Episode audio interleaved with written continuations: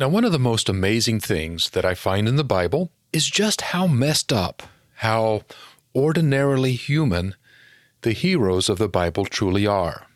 Now, why do I find this to be amazing and even comforting and encouraging? Well, my name's Charles. Grab yourself some coffee and let's talk. Welcome to the Simple Not Shallow podcast, the podcast meant to help you steep yourself in God's love. Well, much like coffee steeps in a good French press, until your faith is just like that very good cup of coffee. Simple, you know, strong, full of flavor, and richly satisfying. So let the steeping begin.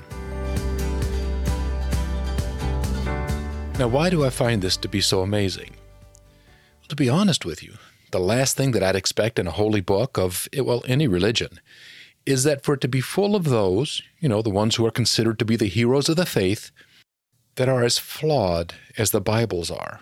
I mean, no matter where you turn, those listed as the paragons of faith, you know, those that we are, are to use as our examples, are merely portrayed as fully human beings, ordinary human beings, even as I am. A human being that is full of flaws, faults, fears, and missteps. And yet, it is through these very flawed people that God chooses to reveal Himself and His love. He is constantly moving in and around and among these flawed individuals, these average, run of the mill, everyday people, among truly human human beings. Now, as He does this, those who respond to him and choose to relate to him are then indeed transformed into folks who, while still not perfect, and whatever that truly means, perfect, but they are transformed into individuals who have an abundance of life. They have a richness in life that belies their circumstances. It is amazing to me that God chooses to reveal himself in, through, and by folks who are as messed up as I can be.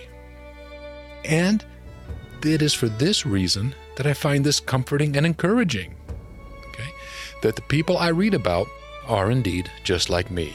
I mean, while I don't face the exact same things that they do, and that would be rather silly thing to try and claim, however, they do have all the hangups, shortcomings, and failures in faith that I'm acquainted with, that I have.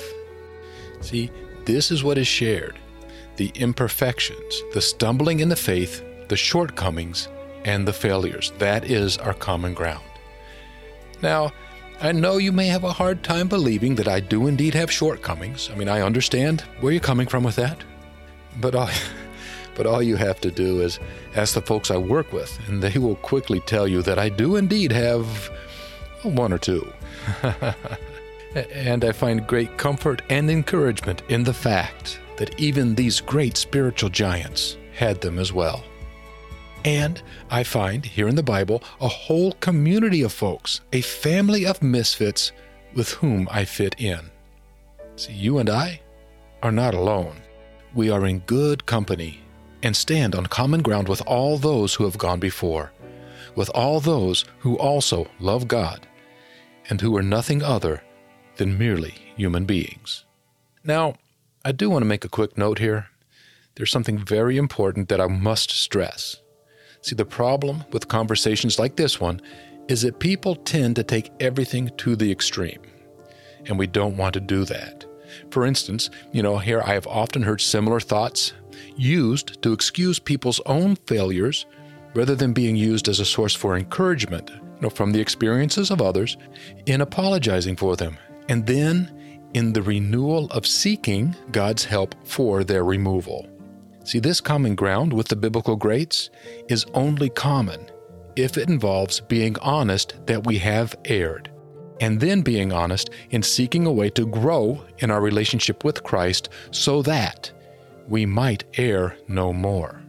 I mean, just like Paul, I do think that we will never actually ever complete this race, you know, not this side of eternity anyway there will always be room for us to grow. Indeed, I believe that to be alive is to be growing, and to not be growing is to truly not be alive. We must be growing, we must be pressing toward the goal. And I find comfort and encouragement for this growth in Christ as I read about how God forgave, encouraged, disciplined, and promoted folks as they grew in Him. No matter how imperfectly they did this. Indeed, you know, that hall of fame of faith that we find in the book of Hebrews, from Noah onward, we know of the less than perfect side of all these heroes of faith. I mean, even David, you know, David, who was known as a man, man after God's own heart, well, he had some major failings. And yet, all of them, David included, apologized. You know, they asked God for forgiveness. They turned from what they were doing. I mean, they did a 180 and they moved in the other direction. And I find it very encouraging that if they can do this, so can I. Well, there you go. There you have it, and there it is. You now know why I find it so amazing that the Bible is full of such ordinarily human people. They are the tired, they're the angry, they're the disappointed, the disappointing, they're the short sighted, the self centered, and they are like you and I. And you also know why I find great encouragement and comfort from reading about these folks. They are concrete examples of God loving us and helping us in the midst of our failings in order that we too may overcome them. And as an extra special bonus, free for you for just listening today, you also know that this is not an excuse to make you comfortable about your own shortcomings and, and about being comfortable about allowing them to be your way of life in which case they're truly not shortcomings at all, are they? But that's a topic for a different episode. See, to grow means to change, to get stronger, to overcome. And God is involved in helping you grow completely, thoroughly, all the way grow up. Well, until next time, love simply, love wisely, and love well and take encouragement from the fact that you are not the first to stumble in your faith. You are not the first to question it or God. See, God's okay with questions. He will answer your questions, and He will help you rise and stand again. And the testimony from the Bible is that God always does this for His people. He loves us that much.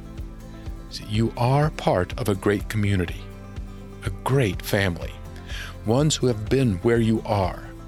So take encouragement from this fact that even as God helped them rise above their stumblings, He wants to help you rise above yours. Well, thank you for joining me. Now, do me a favor and tell me what you think in that comment section for this episode. Simply go to simplenotshallow.com. From the menu bar, select the SNS podcast dropdown, click on Choose the Episode, then select this episode, which is number 23. And there you'll not only find the show notes, but the comment box as well. And once there, do your thing, comment away. And please take the time to rate this episode and to subscribe to this podcast through the podcast service of your choice. You know, Stitcher, Spotify, iTunes, iHeartRadio, whichever one you prefer. That way you can listen wherever, whenever, however you'd like. Why, you could even take us to your favorite coffee shop. And that way we could enjoy a good cup of coffee together. Well, sort of. Virtually speaking, anyway. Thank you so much for listening.